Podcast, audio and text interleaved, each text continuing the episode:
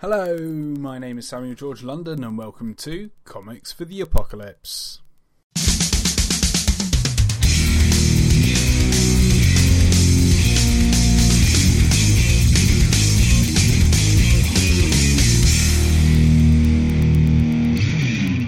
On today's episode, I speak to comic book creator Russell Mark Olson about what comics he would take into an alien invasion apocalypse.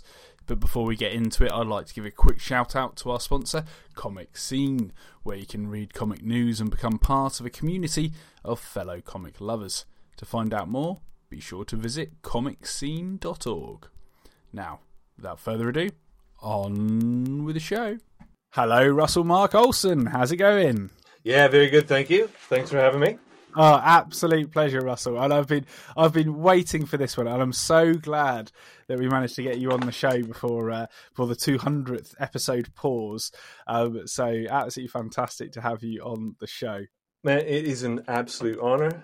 Uh, yeah, I'm I'm glad I was able to get in before the 200 pause. I feel like some kind of like charlatan. Like if I I missed the boat if I was on afterwards. totally. I don't get the t-shirt. I don't get the t-shirt. Yeah, exactly, exactly. I should probably do t-shirts at some point. uh, that would be cool.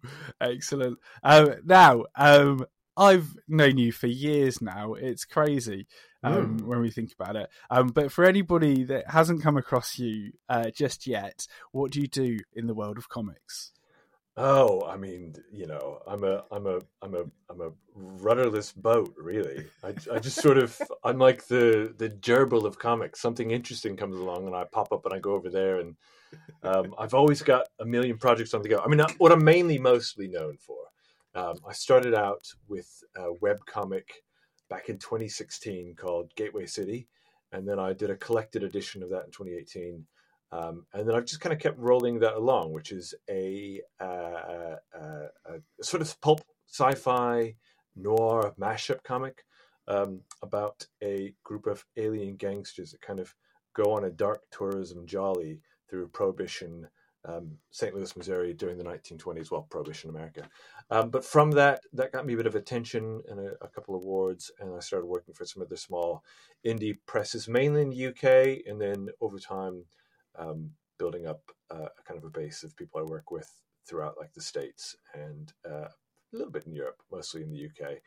Um, and since then, I've worked with people like um, 2000 AD, um, a little bit of Aftershock Comics, which probably isn't worth mentioning since they're I don't know what they're doing right now. Who knows?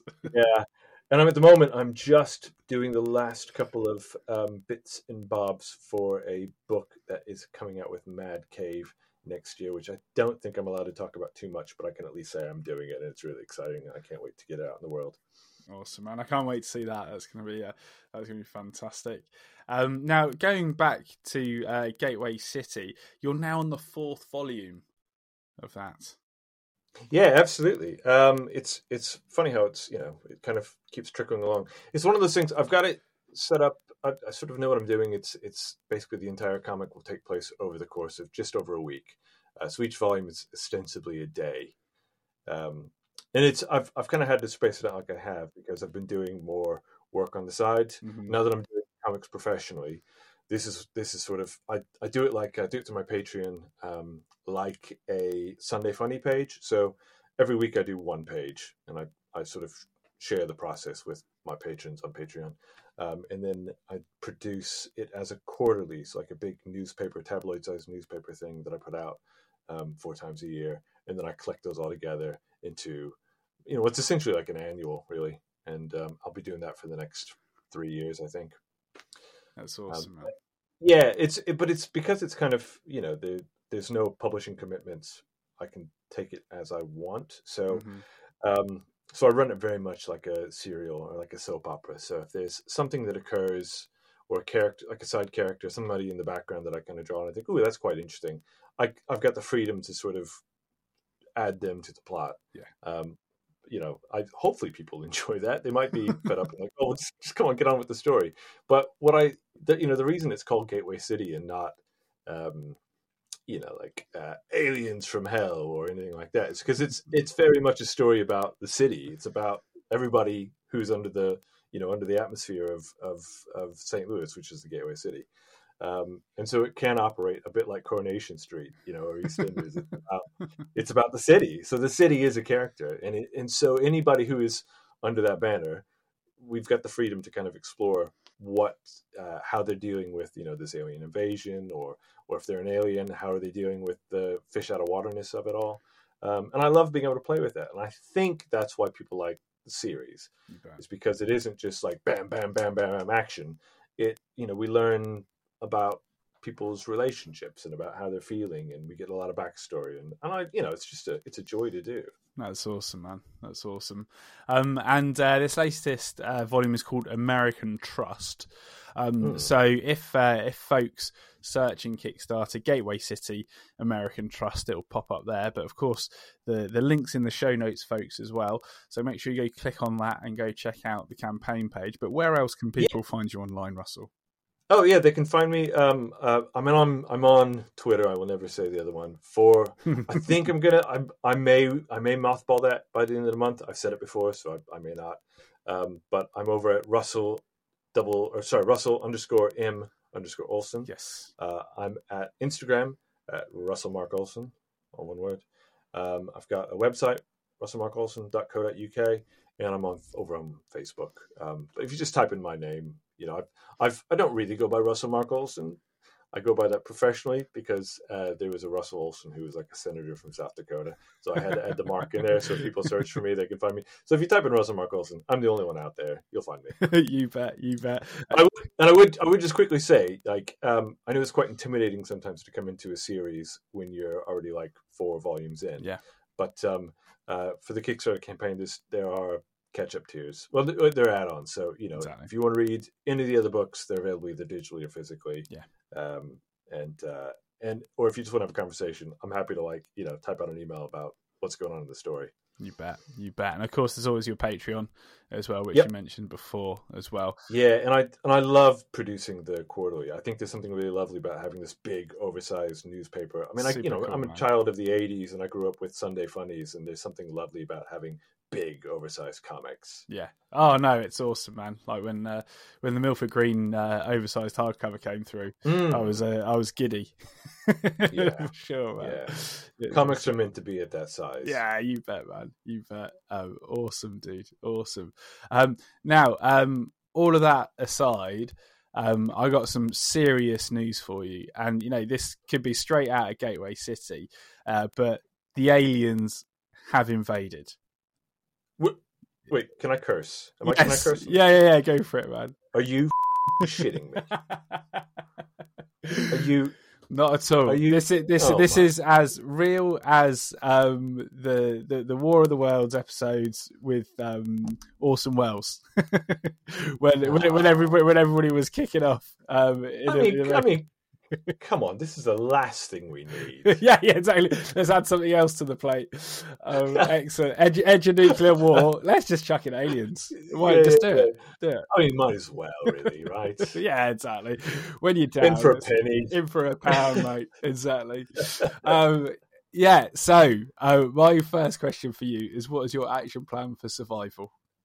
Okay, so um, I've thought this through. I've got, I, there's a few things I might do, but I, I'm going to assume it depends on what what the aliens you like. But I'm going to assume I'm going to gaslight here, and I'm going to assume they're just as awful as we are. Um, and so I imagine, just as like what we've done to you know colony, well, what would become colonies, or what we would do if we were invading, is we would probably look for the dominant species and then try to subjugate the hell out of it. Um, so I think what I would do is is attempt to, to blend in to um, the lesser. Can we call them the lesser species? Sure, like- sure, I guess. quite offensive. Maybe. I mean, you know, I don't know. I'm, you know, apologies to the lesser species if you're hearing this. I don't think you're, you know, I think you're all valuable. I think you're all Yeah, everybody has their place. yeah, yeah, yeah. So, you know, I'm I'm thinking probably if I got a I don't know, like a cow costume or something like that, Mm. And and tried to pretend that I was just some sort of um, grass eating. Mm. Um, you know, Although with the, with with the whole cow kind of autopsy thing, like with the aliens' history of, you know, um, surgically doing cows. I, would maybe choose a different animal. Just saying. Yeah. Uh, well, uh, I did. I thought about this, and I thought, okay, well, actually, a cow probably isn't that good because there's nowhere to to hide. Really, you need yeah. to be. You need to like pretend to be an animal that like naturally burrows or goes into caves. Nice. And then that got me thinking. So to tie it into like Gateway City, St. Louis is built on a system of caves. Right.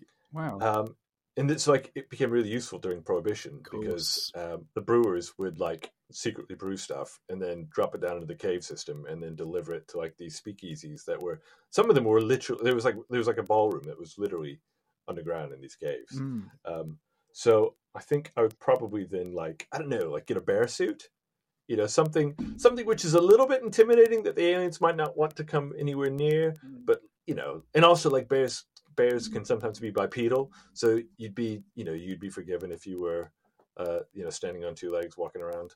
So, you know, maybe during the during the, the day, stay in the caves, and at night, if you had to get out, put on your bear suit, and then, you know, walk around and grunt and growl.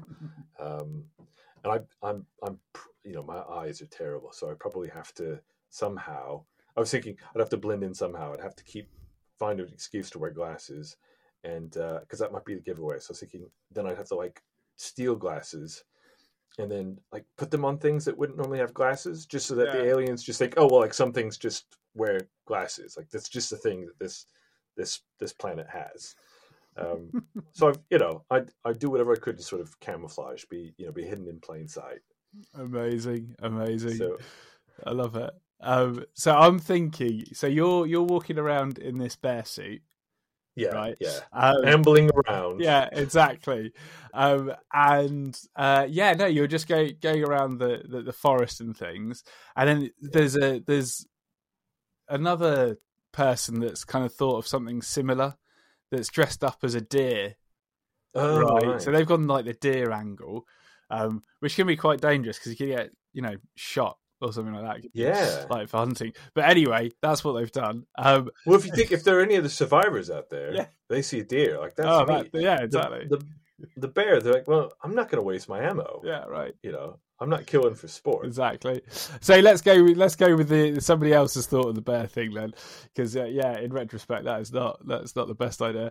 Um, and uh, yeah, dressed up as a as a as a as another bear, um, and you clock each other that you're dressed up as bears, trying to hide from the aliens, and you get in a, into a conversation about um, life before being, a, you know, a, what what's the whole like, you know, dressing up sex thing. It's fluffies or something, isn't it?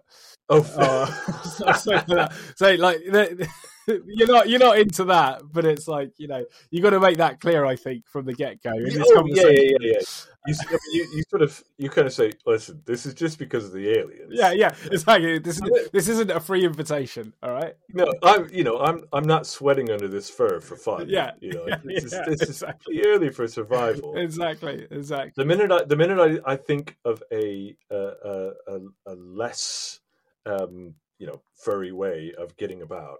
I'm on there you know yeah. like that that exactly like the, the, the sooner that you can like go out as like a i don't know what's a oh gosh i don't know like a cheetah suit like you can well, like, okay morph suit or something but this is the thing is you've you've got to think about like okay so you are gonna at least have to blend in like the, the local flora and fauna. Exactly. Um i mean i suppose you could you could go as like a like a plant you could go as like a mm-hmm you know a hedge or something like that. Yeah, that would be fine. Yeah. So yeah, there's no like I I haven't sort of chosen a um you know so it's an apocalypse I can I can sort of live with abandon and do as I please. this is purely for survival. If the other person, you know, live and let live, I say. If the other person, that's what they've chosen. They're not really hiding as a bear. They're quite yeah, they're right. quite happy with the alien overlords they've just chosen with the suit. That's fine. Go on your way. Exactly. Um, yeah, yeah. There'll be there'll, but yeah, I, I, I won't be doing any rear sniffing. no, certainly not. Certainly not. Yeah. But yeah, you get in a conversation about you know the before times and what you were doing, and you know you mentioned that you were a comic book creator, um, and they they become very interested, and uh, they start off with a you know quite um original question, which is the what's the first comic you remember enjoying? Hmm. Um, okay, remember enjoying. I was gonna say I the first comic I remember was like a Silverhawks comic that my dad bought me when I was you know home sick from school. Um, but I don't remember much about it. I don't even know if I could read at that age. It was I just remember the cover of that that cowboy. I th- was his name Bluegrass? I think his name was Bluegrass. Oh, yeah, I'm not sure. but then uh, I think I read some Turtles comics, but again, that was more of like collecting. You know, there was that big thing in the ni- or the 80s and 90s of collecting. The first comic I remember really enjoying um, were the, the, the Kyle Baker and um, John Moore did three books that were kind of companion pieces to the the Warren Beatty Dick Tracy movie. One of them was like a straight off adaptation, but there were two others which were them exploring that world that had been created. Um, so they weren't, you know, they weren't like the Chester Gould Dick Tracy books. They were this sort of Warren Beatty Dick Tracy world.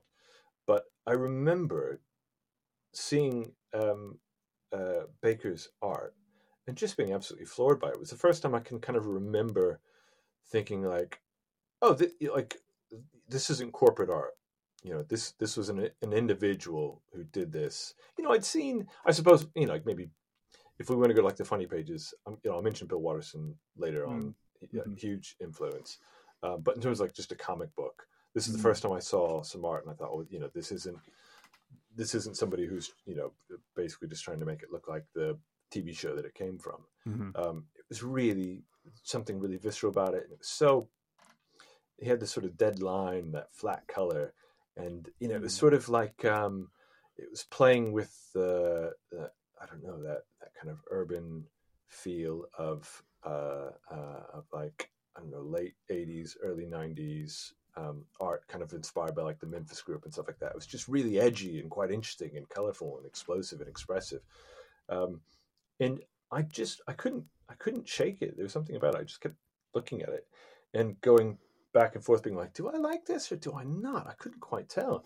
and that I think that that sort of question of "Do I like it or do I not?" Meant that it was something that was that somehow like it clocked in my mind. I was like, "Oh, this is really something else. This is." Because I don't know, this is something special. I kept looking at things, and then I can, I can remember taking like tracing paper and drawing from it, and then um, you know I my copies of those books were I've gone through several several copies of them. Um, whenever I, I see one in like a, a shop or um, like a charity shop, that I, even though I've already got them, I pick it up because I think they just there's something about it. I just can't resist them. Mm-hmm. Um, yeah, I remember like tracing these things and being like, oh, there's there's like this real deliberate choices that are being made here. Because on on one hand, like I don't know if, if you're familiar with the the the comics they did. Not um, so much. Dick Tracy, but... Those Dick Tracy comics. They there's something really quite naive and simple about them mm. um, on the surface, it, and it almost looks. And maybe maybe there is. I know there was um, there were some interviews that Baker did about those books um, at some point, but I can't track them down for whatever reason. People mention them online, but they never actually like print reprint the articles. Mm. Um, I imagine because it was you know tied into uh, you know film rights and film companies, they wanted to get these things out fairly quickly. Mm. So I imagine part of his decision making was was purely economical. You know, like I've hmm. got to produce a, an eighty page book really really quickly, so I'm not going to bother with bringing any other thing, but I'm going to use one pen. It's all going to be deadline and flat color and and that's that's and, and maybe even just work straight off of rough layouts. Mm.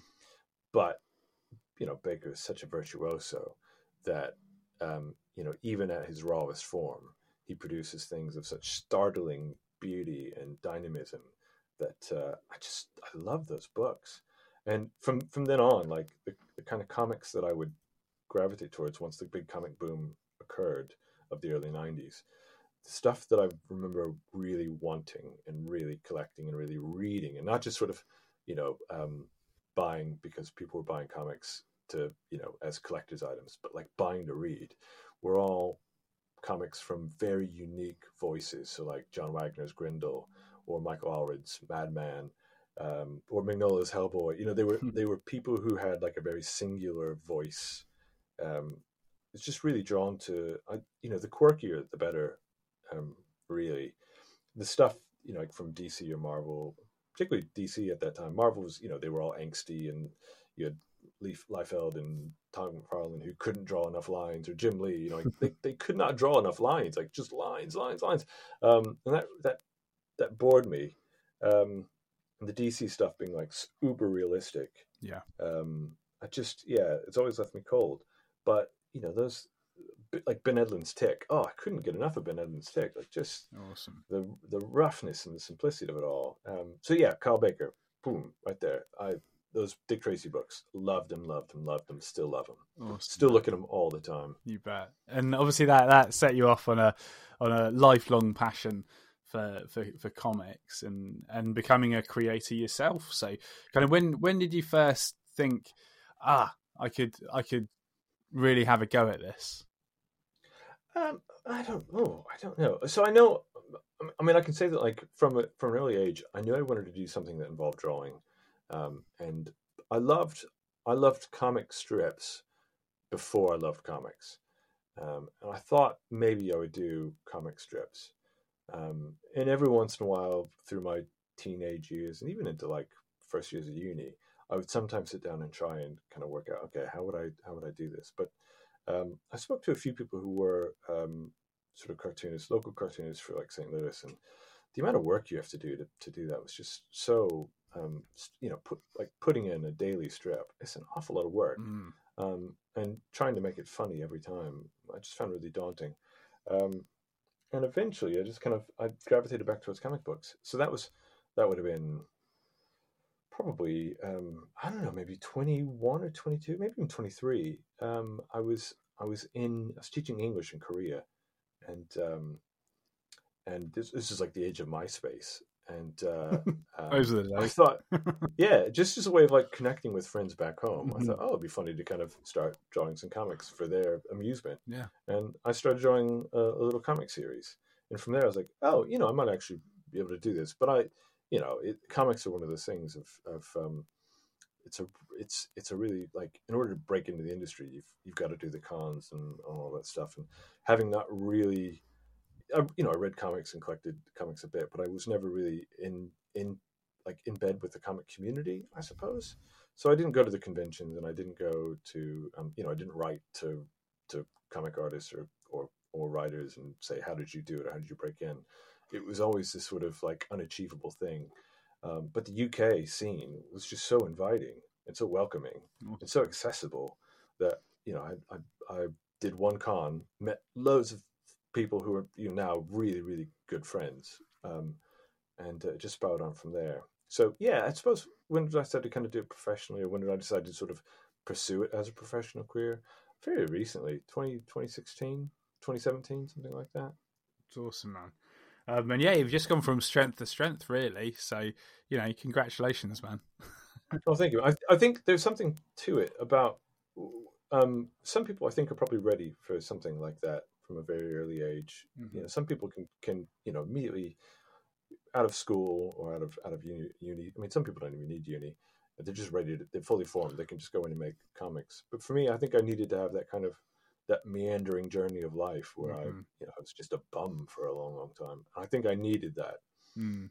um, and uh, so you know it, it meant that by the time I was started to work out in comics, um, I, you know I, I I kind of I was able to be a bit uh, calmer about it all and be a bit more um, self um, critical without being like too down on myself. You know, I, I've sort of exactly. I was able to- I constructively knew- critical, maybe.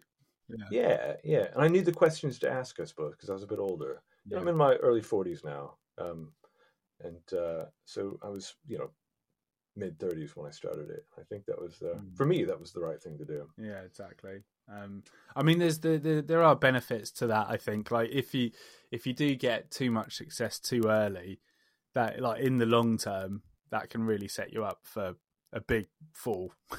Maybe. Yeah, yeah, Um, yeah. I mean, it, and and also I think it can sort of set unrealistic expectations because you're Yeah. you're young and you've got a lot of energy, Mhm. and you may not have, um, you know, lots of financial or family commitments at that point in time. Yeah.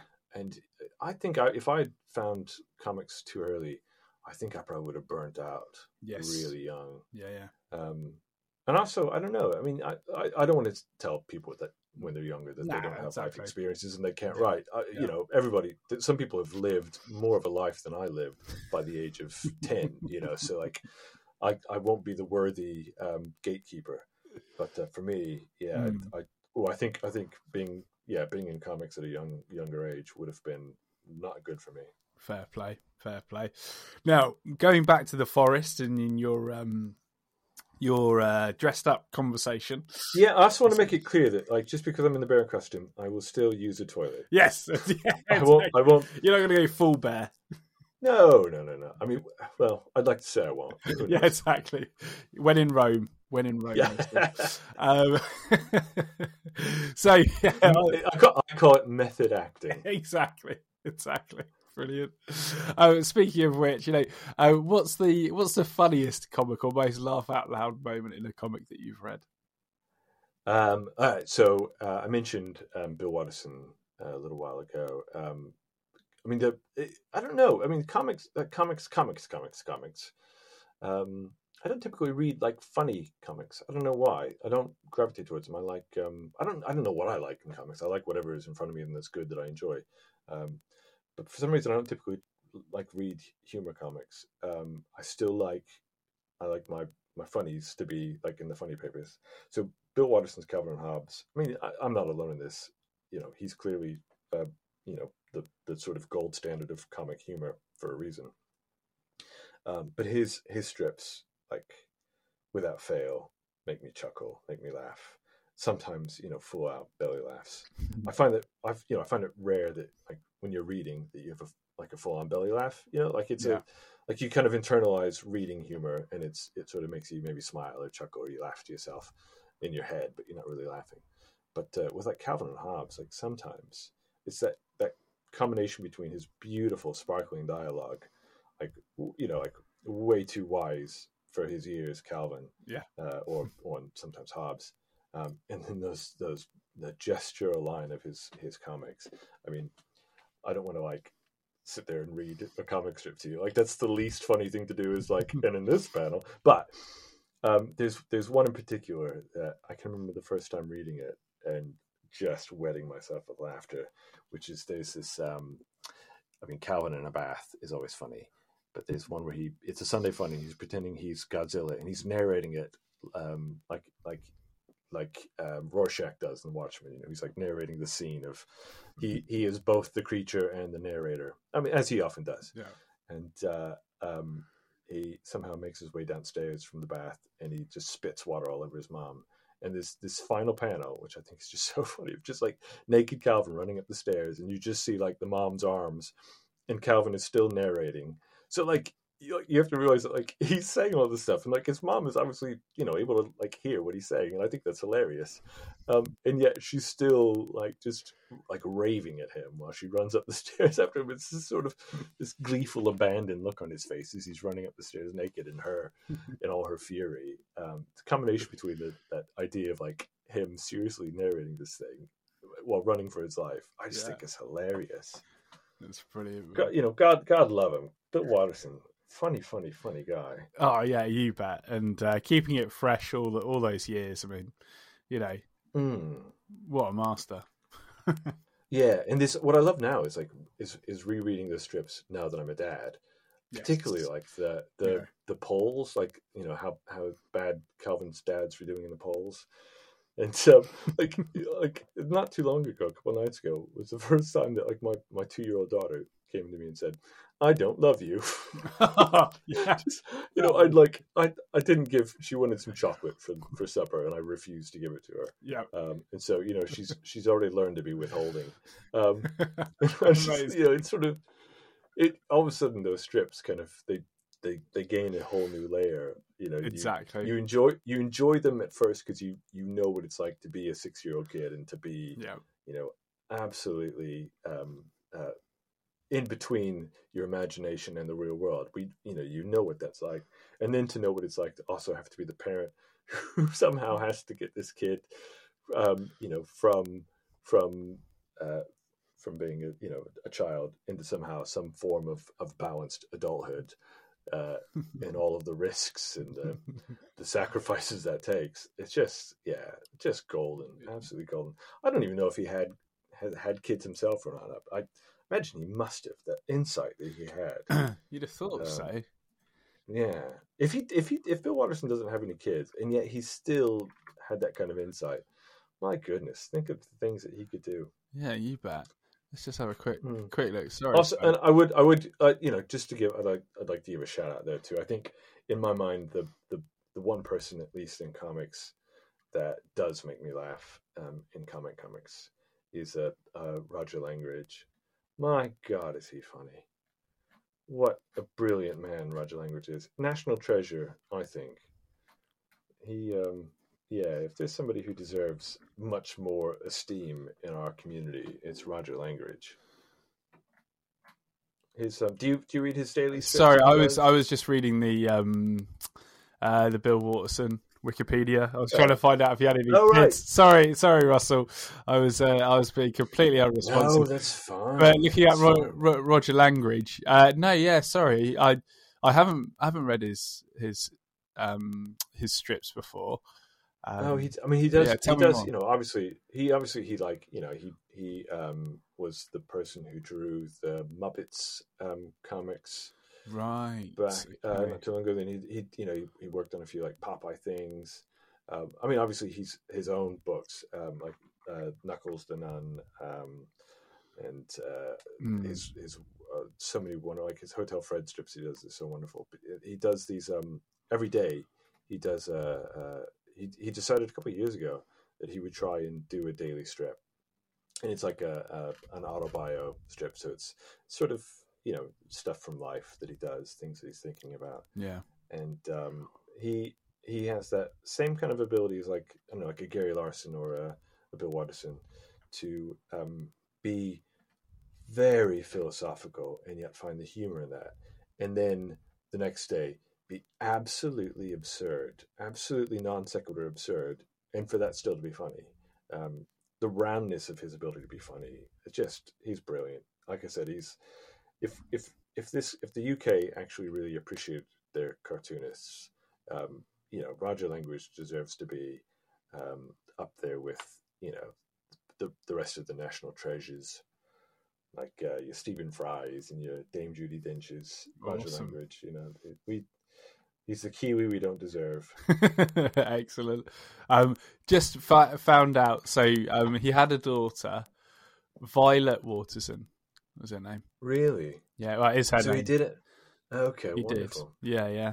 He did. He he. he th- wait, that that sounds a bit um a bit ominous. He had a daughter. No, he does have a daughter. He does. Oh, okay, good. Thank God. Okay. I thought you were going to say, and then she died. Yeah, yeah, exactly. Oh, my no, god, oh, that'd be no. absolutely brutal. Um, Okay, yeah, that makes no. okay. Good, good. That makes perfect sense. then. Apparently, he did. Yeah, Yeah. All right. cool. Rock Yeah, he knows what's up. Yeah, exactly, exactly, man. Excellent. Um, well, um, thank you very much. Um, for Go for go that. check out Roger Langridge. This Yeah, this particular character, he, he right, he's got this. Um, he imagines that he has uh, uh, like a like an Igor character that lives in his basement Yeah, called Piles. piles. Oh, oh my goodness, the pile strips. The pile strips are so funny. Please, yeah, go check it out. Oh, that sounds brilliant already. Um, now, switching gears quite Mm-hmm. suddenly, Russell. Sorry, um, I uh, choked as I as I hit the gear le- lever. oh, you um, you've hit it too hit it too fast. Yeah, exactly. I, fast. I choked the clutch. Um, what's the what's the saddest comment? Oh, have you done that before? Oof. yeah. Oh, What's yeah, the saddest comment? Yeah. Um, I mean, this is this is difficult. There's a lot of a lot of sad sad moments. But I was thinking of, of I was trying to remember um, Man in a Bear costume. Um, what hit me the most? What I wasn't expecting, I suppose, because because sometimes you know you could read a comic and you fully well know by picking it up that there's going to be some grief or some um, you know some trauma or something quite sad in it. Um, but the comic that knocked me for six um, was Bone, Jeff Smith's Bone. And I, I started reading it from um, uh, from book one, uh, you know, collecting it back back when it first came out. Um, I was of that generation that you know Bone was was my thing, and um, you know it's just a funny funny book. It's a funny book, you know, Yeah. cartoon book. Yeah, yeah. Funny funny little squiggly little Disney like characters doing doing hijinks and getting into races dressed as cows incidentally thought about a cow. Again we said that but you know cow salty so. But uh uh no yeah so um lovely. You know, stupid, stupid rat creatures, great, funny, funny gags, gags, gags, and then like you know 10 15 20 issues in all of a sudden boom this isn't a funny book you know this is this is something heavy this is something serious. And um you know there are real stakes here and and the bones aren't just you know kind of warner brothers cartoons who can get hit by an anvil and then snap back. They they can feel and experience pain and suffering just like anybody else. And um seeing those depictions of this, you know, there's a scene kind of near the end where um, Bone and Thorn are on the side quest, uh, and um, uh, uh, do um, do I need to? I mean, do I need to explain Bone? People know a Bone. Right? Oh yeah, no, like most, yeah. yeah, people know Bone. I don't need to generally. tell you. Yeah, it's, it's been it's been mentioned on the pod quite a few times. Okay, yeah, yeah, yeah. I mean, it's it's a seminal work, right? Yeah, seminal exactly. work. Whatever I don't think I've ever actually looked up seminal, what the definition of it is. It's one of those words I take for granted. It probably doesn't Yeah. mean doesn't mean what I think it does. But anyway, it's a seminal work, um, whatever that may be. Um, and uh, yeah, so there's there's he's all cut up and he's bruised and he's got a black eye and a bump on his head and thorns all cut up. And there's that big giant rat creature, the king like rat creature, who you know, sort of like Grendel styles lost an arm and it's hobbling around and they're all they're all stuck in this cave network. Bring it all back together, cave network. It's all uh, it all it's all linked. Um, and uh, um, yeah, and like uh, there's this tussle and um, the uh, um, there's this moment where you kind of think, oh, holy, you know, holy shit, is he is he really going to kill off Thorn? Um, and he leaves it on this big cliffhanger where the rat creatures, like sort of in his death thralls, landed on her and crunches her leg, and um, I I can remember just sort of, you know, you've been on this journey with these people and you really invested in them, um, and you know, for being two dimensional characters, they really were so well rounded. Um, and uh, yeah, I can remember putting that that comic down and just having to take a breather. Um, just you know, it's quite quite shooken up by it. Mm. Um, and you know, fortunately, it it does have a somewhat happy ending, so it's not. I guess it's not the saddest thing, but it, it certainly was the the thing that kind of like made me worry, made me concerned, um, Yeah, made me really care about the the what happened to these characters. Um, quite a profound way. I mean, there's there's books which are like have like a longing sort of sadness, like anything that Chris Ware does. Oh my god, you know, you read like a Chris Ware book and you just sure. you just you just depressed, you just down Yeah, um, in a in a different kind of sort of a numb, melancholic way. But this was, yeah, the that that in the cave bit with Bone It's just really um, desperate. Yeah. Desperate. That's the word I'm looking for. It was really, and quite and quite a mood shift as well. yeah, hugely guess. moved. I mean, that So it's like quite That- unexpected, like in general. yeah. If you if you handed somebody um, from like book like Bone from book I don't know eighteen down and had them read through it, Yeah. kind of you know, giving them a little bit of a backstory, and then after they'd finished it, then gave them the first couple of issues, they'd probably like, "What? This isn't the same thing. Like you made these." Because there is, there's a huge tonal shift. But actually, you know, when you when you go back on it, you think this isn't. Um, this is very in the in the vein of like uh, um, the Hobbit, you know, or Right. the Rings. Like Right. you know, it you know, the Hobbit opens up and it's you know, it's it's um, furry feeted uh, little Hobbit creatures, you know, talking about food and Yeah, exactly. um, and then all of a sudden, you know, there's the the grimness of the world beyond. So you know, it's it's not without precedent that that there's this sort of bait and switch in the yeah, narrative. yeah, exactly. Um, it's beautifully done and incredibly moving. And I I think I probably uh, just do a reread. I might have to might have Yeah, to maybe at Christmas time read it again. there you go. Nice, nice. Now talking about mood shifts. Um, Hmm. Okay. Moving on to uh, what's the scariest comic or most horrifying moment in a comic that you've read? All right. Well, let me let me premise this by saying that I am a big baby. Um, I don't I don't really like horror. like I scare so easily. Um, I, there's still like you know there's no no child, particularly a child of the '80s, with movies like Gremlins or um, oh, what is the name of that book with uh, the the movie with the Critters? Critters. That's right. it. Yeah.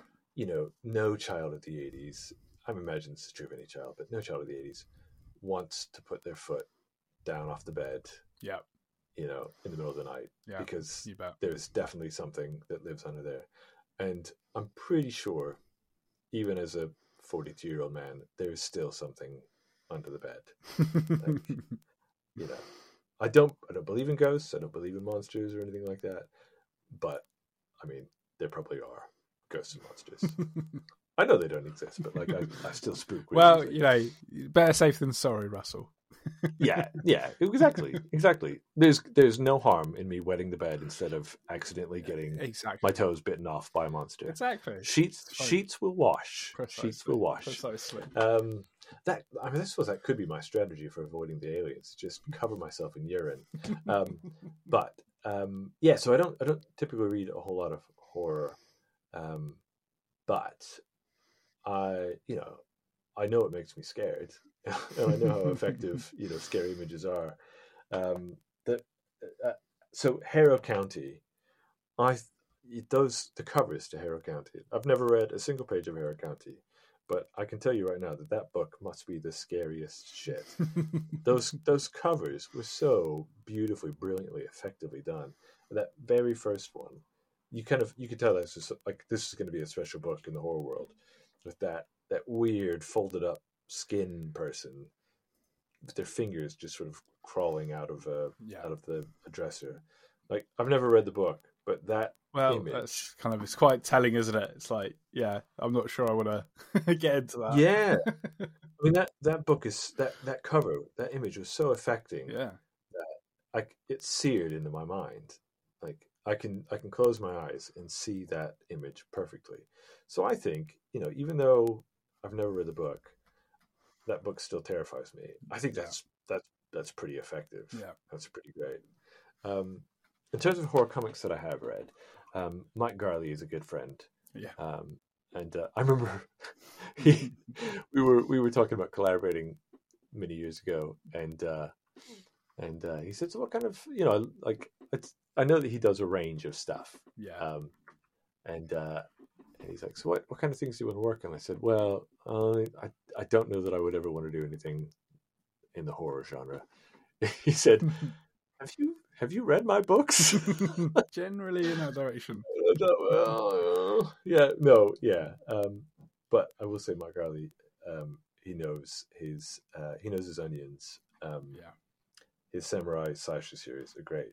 The the but the the one that I think is most affecting. I keep saying affecting. I must like that word. Um, he did um, uh, uh, uh, uh, samurai slasher um, colon late fees. It it sort of it's it it's like a samurai slasher book, but it isn't. It's sort of it's more more autobiographical. I don't know how autobiographical it is. Mm. Um, I've had a few conversations with him about it, and I think he sort of says that there are moments of it, but it isn't. You know, it's not an auto autobiography. But Right. auto, I think autobiographical comics can be sometimes, um, you know, they're everything may be quite different, but there's still a mood, or there's a feeling, or there's a tone Mm. that is brought forward that is really identifiable. And I think Late Fees certainly has that sort of woven throughout it. It feels very personal, um, and it's. I don't want to give anything away because I, I, I want to, but I want to sell the book. I think it's it's a really, really, really good book. I think it's quite important in many ways. Um, but it's particularly for like for those of us who grew up in the '80s and you know have, can remember spending many happy hours in a VHS rental shop with that smell of stale buttery popcorn Oh yeah. and looking through those those VHS cases in sort of you know trying to convince your dad or mom to let you borrow something which is you know you had no right watching at the age you were. But he somehow kind of captures that um that that, that frisson of excitement of of convincing you know by either blackmail or whatever it is your parents of of like renting a movie that you you really shouldn't be watching um, but that sort of bonding experience of watching a, a, a movie that you're probably too young for with a parent yeah, man.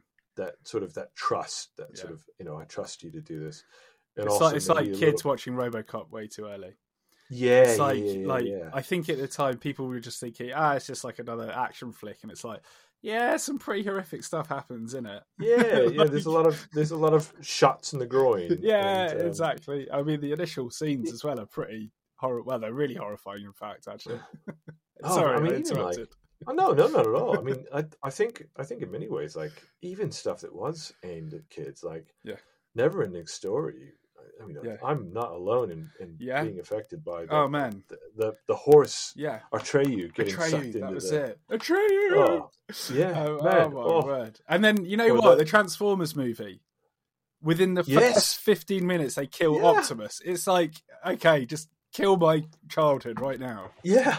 Well, you know, not just Optimus, but like all of these, you know, Everybody. all of Yeah. all of the characters that you Oh went to the theater to see. Yeah, yeah, were yeah. dead. Wiped them out. left- Game, they Game of Thrones it like straight out the gate. Yeah, it's like, yeah. oh my god. But you know, that was that was not designed for kids. No. Oh yeah. Well, yeah. Exactly. well, Um, their thinking, I believe, was that. they wanted to sell a whole new set of toys yeah. because they oh, yeah. yeah. they'd milked all they could out of that, Yeah. that line.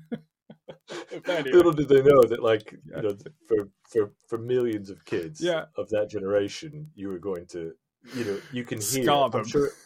Can I'm sure everyone who who remembers that kid who's old enough to remember it can hear that pulse yeah, of the, the heartbeat Oh as it goes away, and that Stan Bush soundtrack in the background that's synthesized.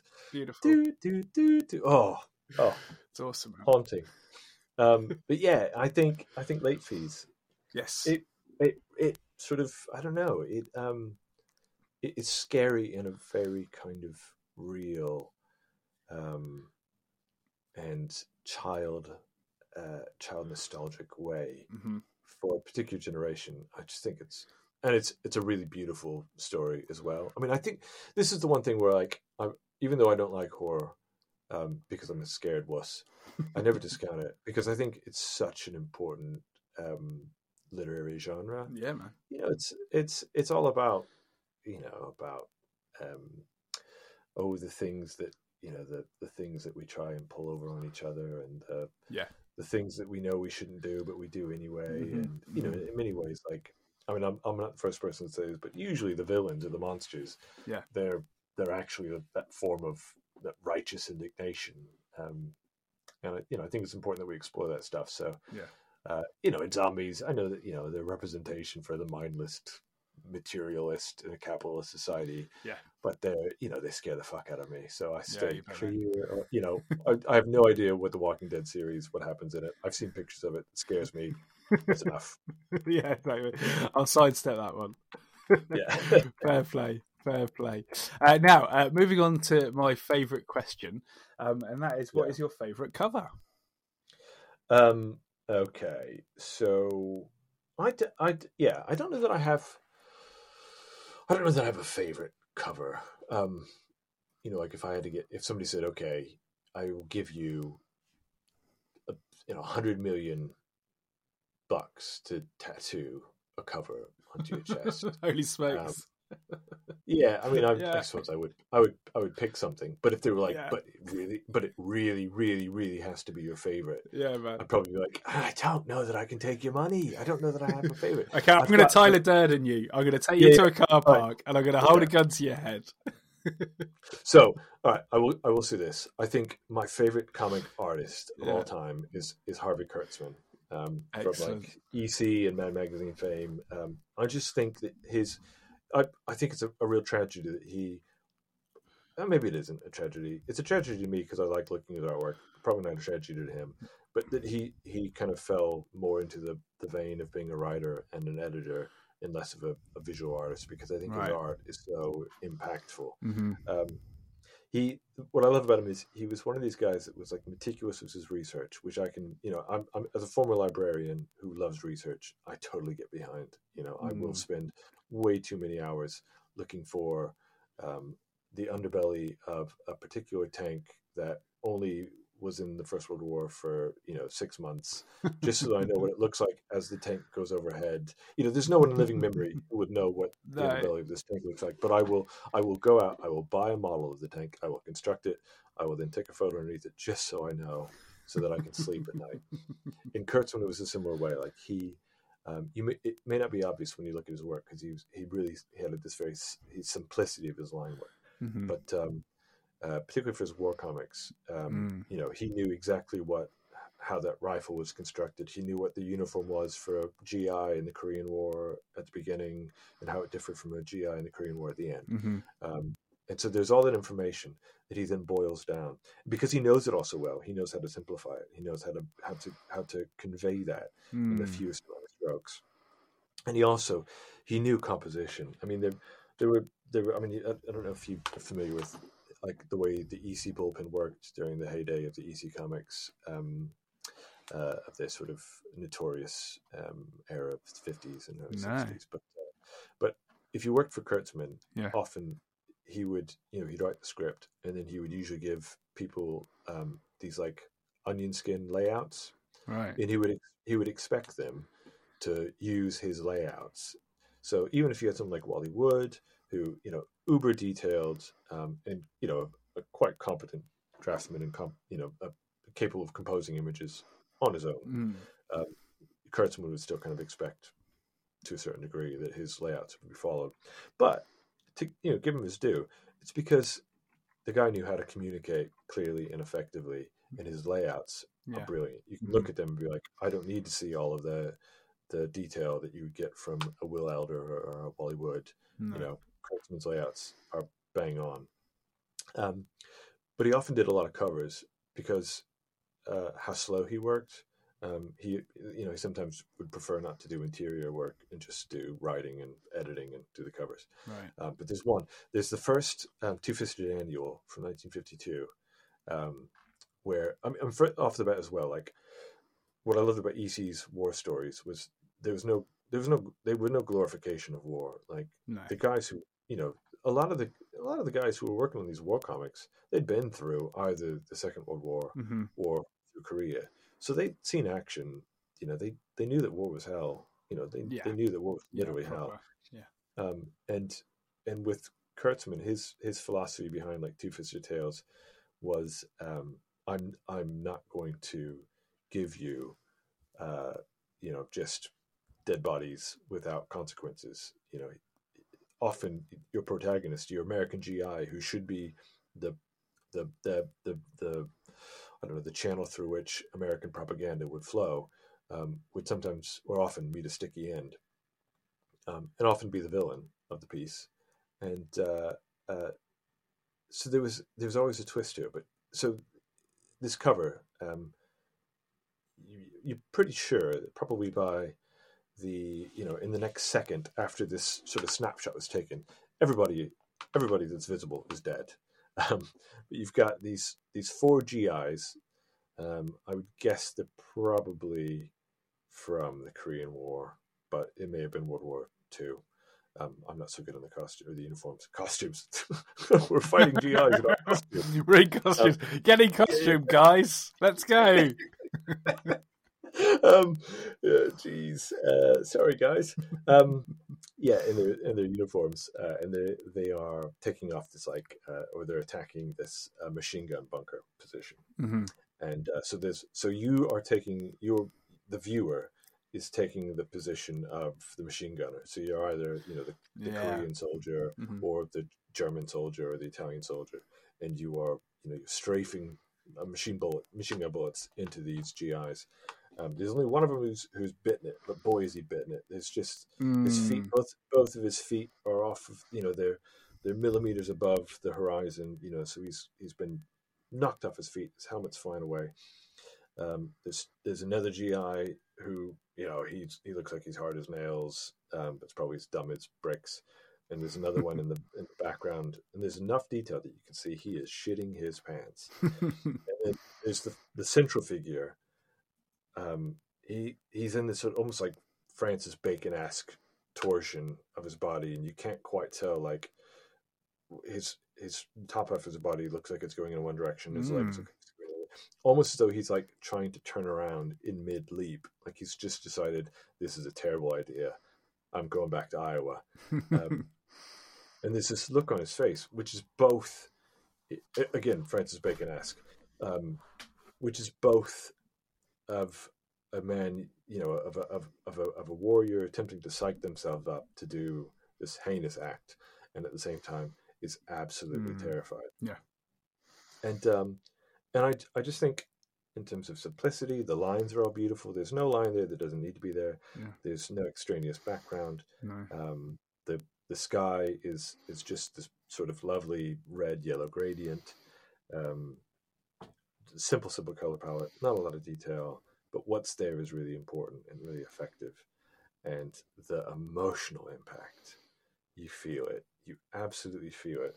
And you are you are both the the the bringer of death by being the person behind this uh, machine gun, but because the, the people being shot down, if you're a kid in the Bronx in 1952 reading this book, they're also your your countrymen. Yeah. Uh, you know the impact that must have had, and I think, and it still has. I think that resonance today when you look at it. Mhm. I mean, it it every time I see it, it it does. some- You know, I, I see something new that I didn't see before Yeah, yeah. even though there's more detail. But it ultimately it still has that same kind of um, oh pathos. Like you just think, oh, it, it, and it has. I don't know. For me, I don't know. It just has this ability of, of both. You sort of feel sorry for these characters, but you also then feel sorry for the people who fought these terrible, terrible, bloody wars. Yeah, you bet. Um, it's this you know this sort of sympathy that Kurtzman has, and I I don't know. uh, Like this is me digressing. I don't know how those guys did it. I don't know how Oh, they yeah, drew war books, knowing that they'd been through it all themselves. Yeah, right. I mean, it, it, could, it could have well been therapy for Yeah, them in some yeah. ways. I mean, say for some people it'd be, yeah, th- therapeutic to try and get over some level of PTSD or something. Hmm. And uh, Mm. yeah, no, I mean, I'm, I'm I've managed to find it, and, and looking at it now, yeah, no, it's a, it's a, it's a really um, emotionally effective cover.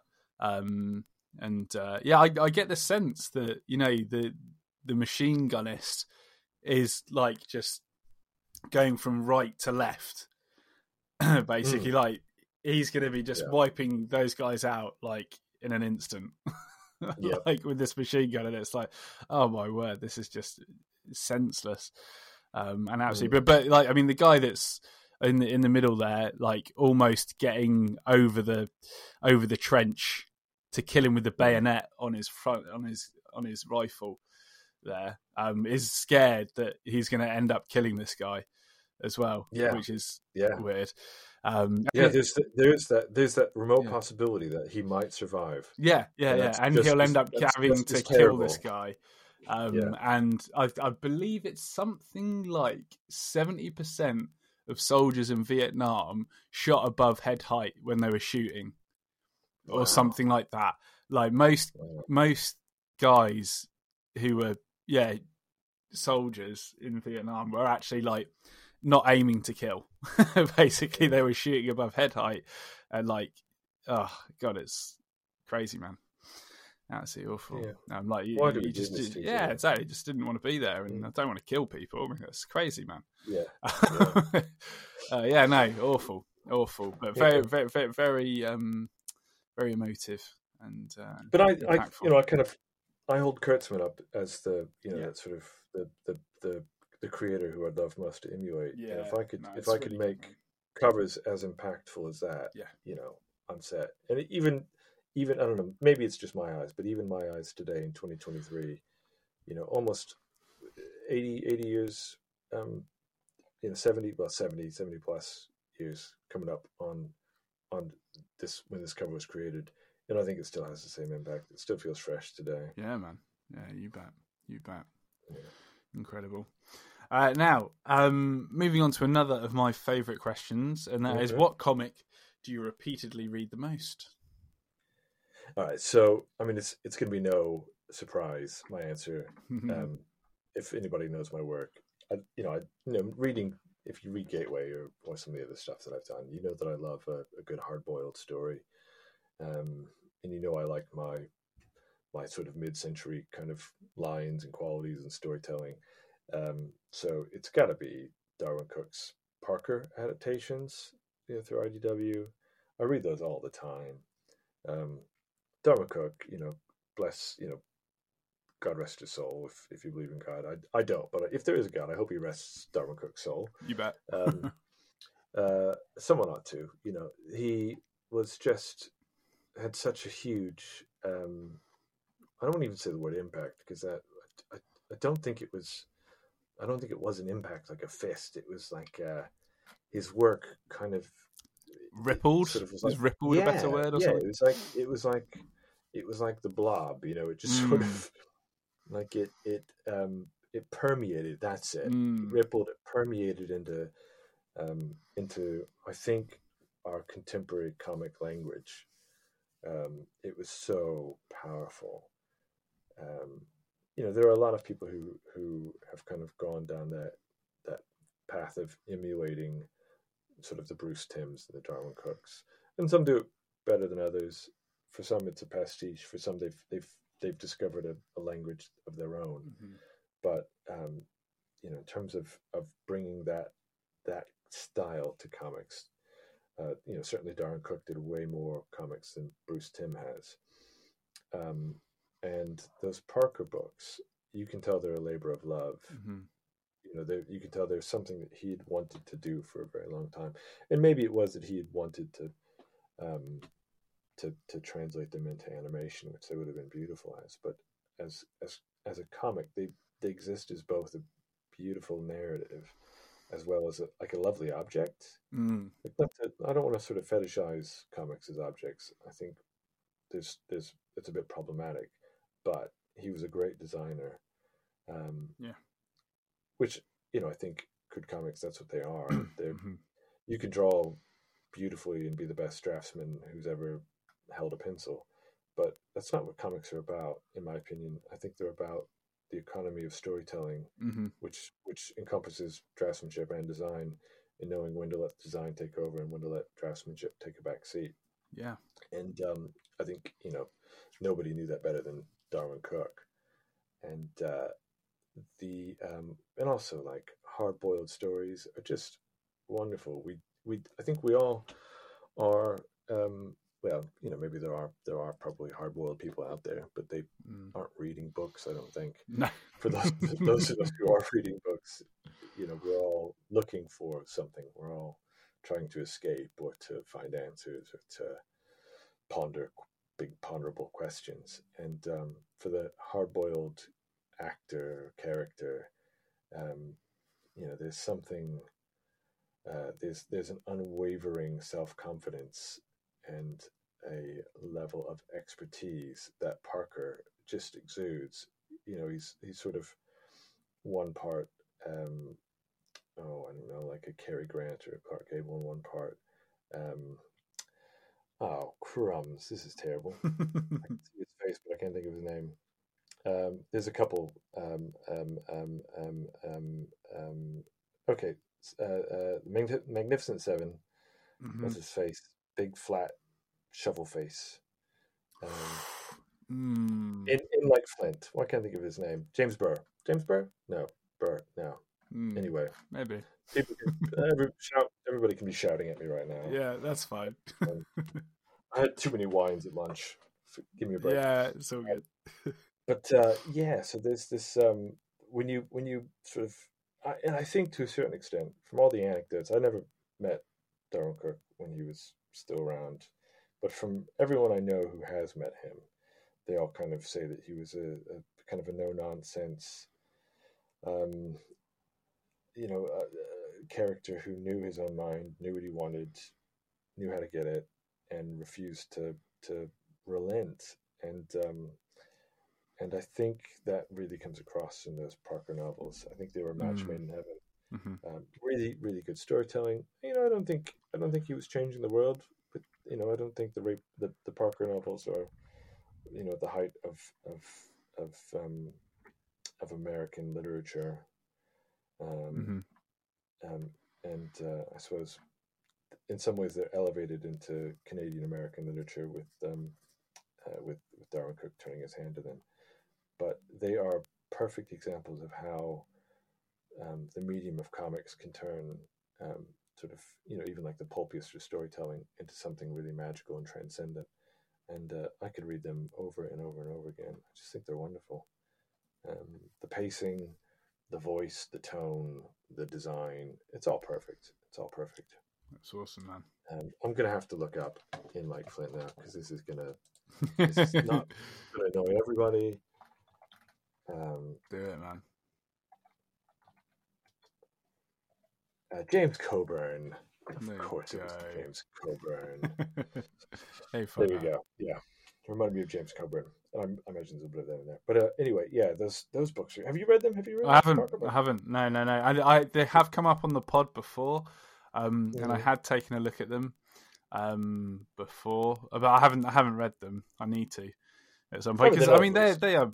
I mean just looking looking at them cursory on Google and you know just on Google Images and things, um, and you know just reading the premise there. You, the the design, the composition looks beautiful Mm. you know, it's it looks like it's absolutely fantastic. Um, yeah, And just- what get- what gets me is there's there's I'm a huge Dashiell Hammett fan. Um, mhm. You know, I would love to adapt his Continental Op stories. I think the Mm. you know the Sam the Sam Spade stories have been done and done and done. I'd love to do the Continental Op stories because I think not a lot of people know about those that character. Um, and I've they're starting to come into public domain one by one. And I thought, oh, maybe I should try and, and adapt it. And then I'll I'll sit down with, with one of the stories and read it and just think, well, how do you turn this very text heavy inner monologue into something which is interesting yeah, as a comic?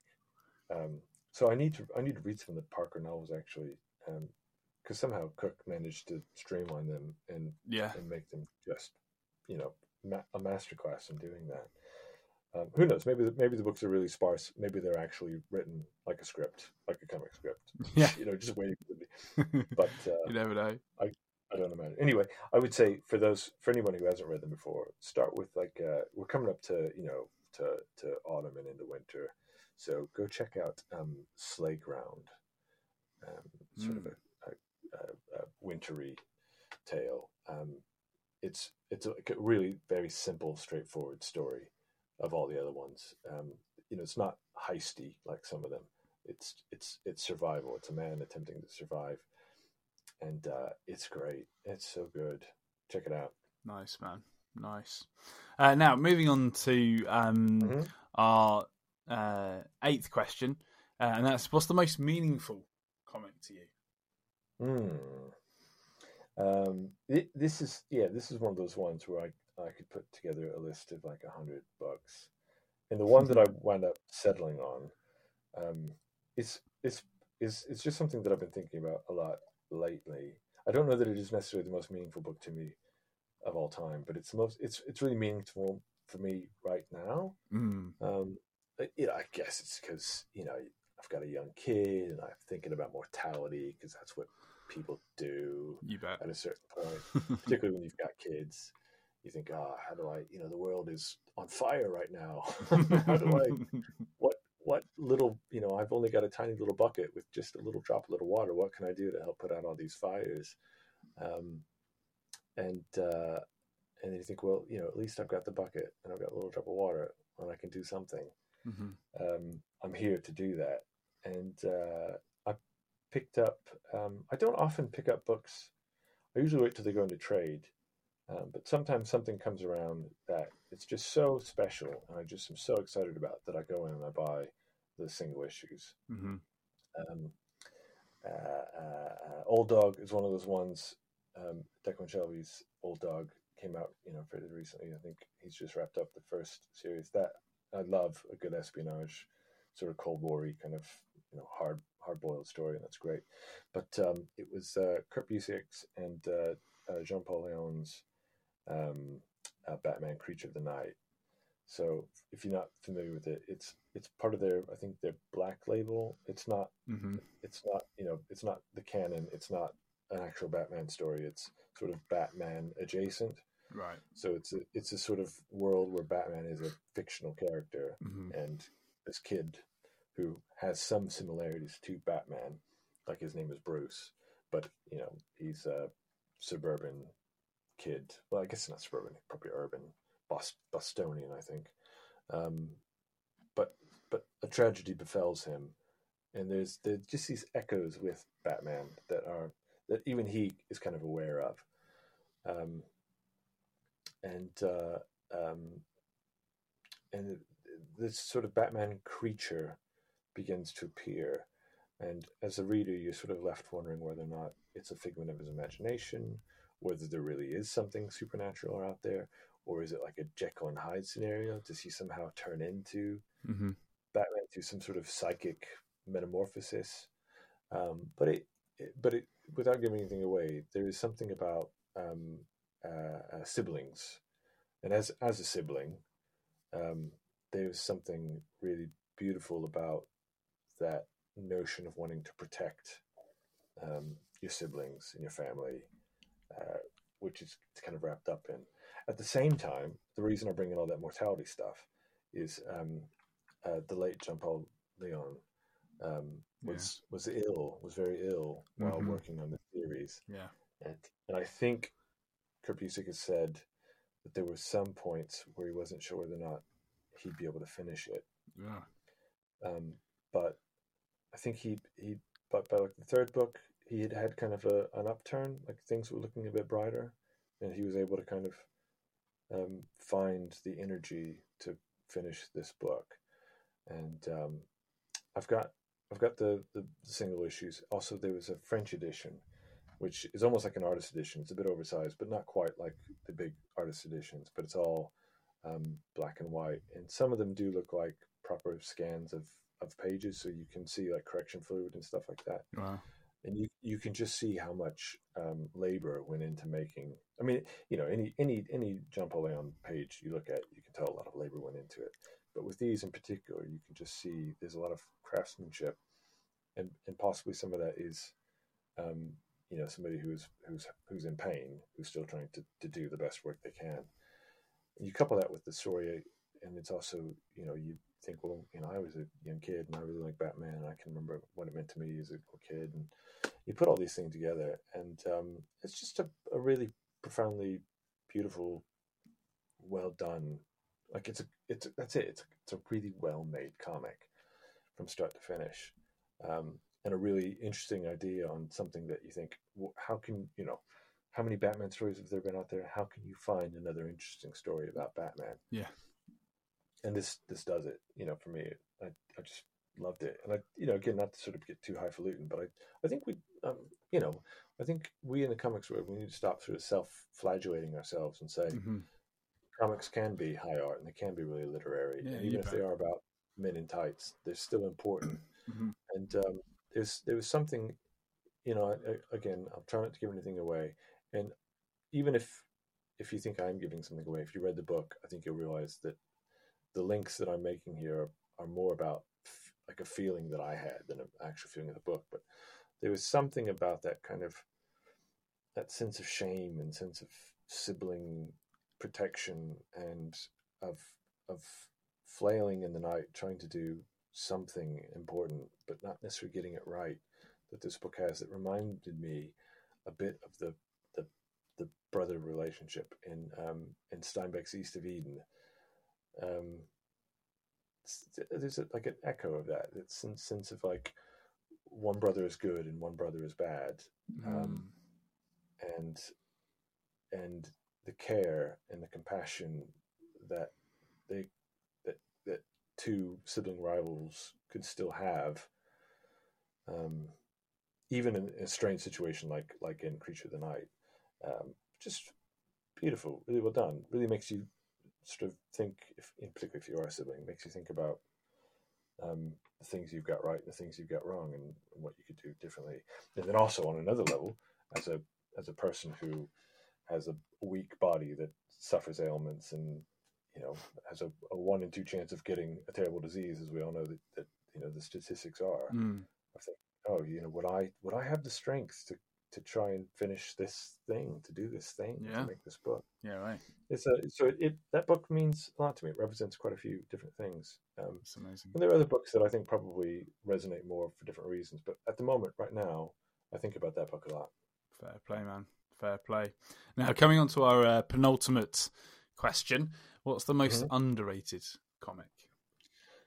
Yeah. Eh, Okay. So, I, hmm, I, I think, I think, I think, I think too much. I think that um, that unless a comic, a very worthy, deserving comic, just languishes and nobody reads it, um, I don't know that there are many out there with things like Kickstarter and Mhm. and and um, and and web comics and and how how great the comics community is. I think we typically find good things and we lift them up. So it's it's not often that something is is underrated. Sometimes I do think, and I won't I won't mention any names. I don't want to spread any salt, but sometimes I do think things are overrated. But that's that's Mhm. business. I think sometimes Sure, we can really build good hype trains behind things, and maybe the, the thing that's behind it doesn't stack up, but we're all a bit too afraid to say it Yeah. because we don't want to get.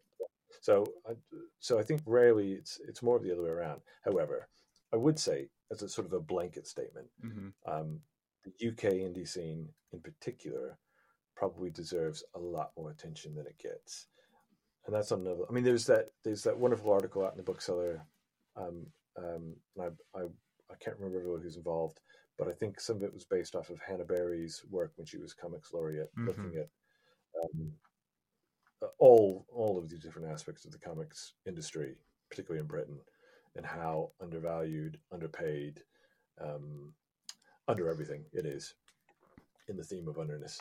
Um, I would say that the the, the and for anyone who, even if you're not in the UK, but you've you've supported some books online um, from wherever you are, realize just how much wealth of talent and inspirational, individual, unique, amazing stories there are coming out and voices there are coming out of the UK right now. Um, anyone from like Lucy Sullivan, who fortunately, you know, luckily is really starting to kind of, I think people are, are realizing that, goddamn it, Yeah, she's yeah. a genius. Yeah, right. Um, hmm and then, you know, to go look at like a, a an up and coming Sullivan, to look at like Olivia Sullivan and her non sequitur surrealist, but but really introspective, beautiful little comics. Oh, that sounds really patronizing. Let's not say little. I mean little, like they're physically little. Yeah. they're often like five size. They're not like oh cute. They're they're beautiful, wonderful, important comics. Um, think about people like Anna Readman, who should be in their own right will be huge names someday. hmm Huge names, I hope. Um, you know, people like Fraser Campbell who've been in the trenches for Yeah, years and years and years. Mhm. You know, his his his often collaborators of like Iain Laurie and James Corcoran, who you know they're just taking so many risks to the point that you know they they may like I know Iain has has said that he thinks he's too weird for the mainstream, which is such a shame because you know I love individual voices and I can't think of another voice like Iain's.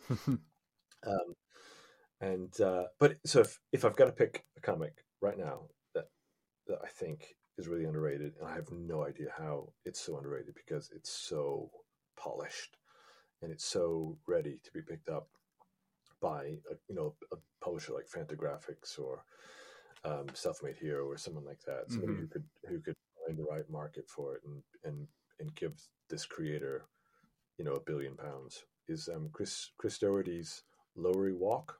Right. Yeah. Um, uh, I think Chris is a Mancunian. He certainly is based out of Manchester. hmm Um, and uh, often, like I've at cons, I've people have said, "Oh, what do you recommend? You know, what are you what are you reading right now?" And I'm, I'll try and push this book because I think it's so good. I, you know I, I think I think I'm I'm uh, in in threat of being called a hypocrite here Hmm. by saying I don't like horror because they, these sort of they exist in that horror vein, but they're more of sort of true crime without being true. Yeah. in a way. Yeah. That this- sort of thing. this- Yeah. but they're um they're these books which are set in in Manchester, uh, contemporary Manchester. Uh, Well, they, there's the the uh, they're difficult to pin down. They're so be- beautifully done. Um, but there's a little bit about like some history. Let me take a drink of water because I've got like a hair in my throat or something. It's this bear costume. it is exactly man. It's shedding. I didn't think about that. Okay, let me write down a note get better adhesive. okay, so they're um, the sort of central figures of these like true crime podcasters, and they're obsessed with um, serial killers, and their motives. And like I think, like most of us probably feel about true crime pod- podcasters, is there's a, a there's that fine line between being interested in what makes the mind go that dark and in terms of you know somebody who who you know should be anathema to to try and you know want to kill your fellow humans. Um, but at the same time i think also is by by giving killers a spotlight you know are they are they glorifying it? What are they doing? And i think Lowry Walk you know does a really good job at kind of poking that question prodding the bear so to speak. And um and what occurs is there is a serial killer and there's sort of a masked serial killer. So there's this, this horror element. Um, and when you first start reading it there's a there's a there are a number of different plot threads and you're not entirely sure how they link together but you completely trust that you're in good hands because the artwork is beautifully polished. It looks like something out of you know the sort of Franco-Belgian um, bande dessinée tradition, um, maybe with a slight kind of like American Canadian bent to it, um, but really really beautifully polished. Um, sort of you know kind of like Love and Rockets meets meets like um, some of the great like, like Franco-Belgian detective comics. Nice. And um, the colors are gorgeous. The storytelling though is just so solid. Um, you know, it feels like it should be a BBC adaptation. That's again, that's awful. Why should comics have to be like? I'm it's, sure Chris would be happy with that, but yeah, no, yeah, I, but I, I, appreciate where you're coming from. Yeah, yeah, it's perfect as it is. Like, yeah, it's exactly. It's yeah. yeah, absolutely. And uh, and you know, he's he he sort of puts them out. I'm you know I'm going to call him out right here. He puts them out through um, uh, like like Amazon's CreateSpace self publishing wing. Yeah, uh, it's not CreateSpace anymore, but whatever it is. It's KD, I think it's still they've changed it all to KDP. Yeah, not entirely, yeah. but yeah, Amazon yeah. self uh, print on demand. And like you know, I can appreciate that. Not you know, Kickstarter or crowdfunding isn't for everyone. Yeah. Um, however, I don't know. Again, I don't know what the situation is. He may have his reasons, but if if those manage to find their way into the hands of a publisher yeah. I think they'd be wetting, wetting themselves, absolutely wetting themselves at the prospect of just how much money they can make off of these books. Like I said, they from page one, it's it's as though like here is a creator who has been around for a hundred years. They're at the top of the game. They know what they're doing. It's a subject matter which is you know everybody loves. Well, I say everybody loves. There are millions and millions of people who love true crime. Yes, and love exactly. Podcasts yeah. and stuff like that, and love this this this genre. And he plays. He's so playful with. Oh, what you know? Where what, where's the line? What did what do we? What should we be enjoying about this? Mm-hmm. And then there's this sort of there are these other subplots that are kind of woven behind the scenes that that make for some real mystery, but without being like without being so digressive that you think like, oh, here we go again. I've I have no interest in this side character, whatever this is. It's the it's so compelling. There's two volumes of him. Um, you know, somebody pay him a lot of money to finish the series because it's so good. So I can't I can't praise that series enough. That's awesome, man. That's awesome. I'm gonna check it out for sure. Yeah. Do I mean everyone? Please go buy the the cheapest chips. Yeah, brilliant comics. Exactly. Go, you know, support support a creator who really should be yeah. a household name. That's awesome, man. Awesome. Um, now, if you could only take one comic into the apocalypse, which would it be? Hmm. So one, you know, this.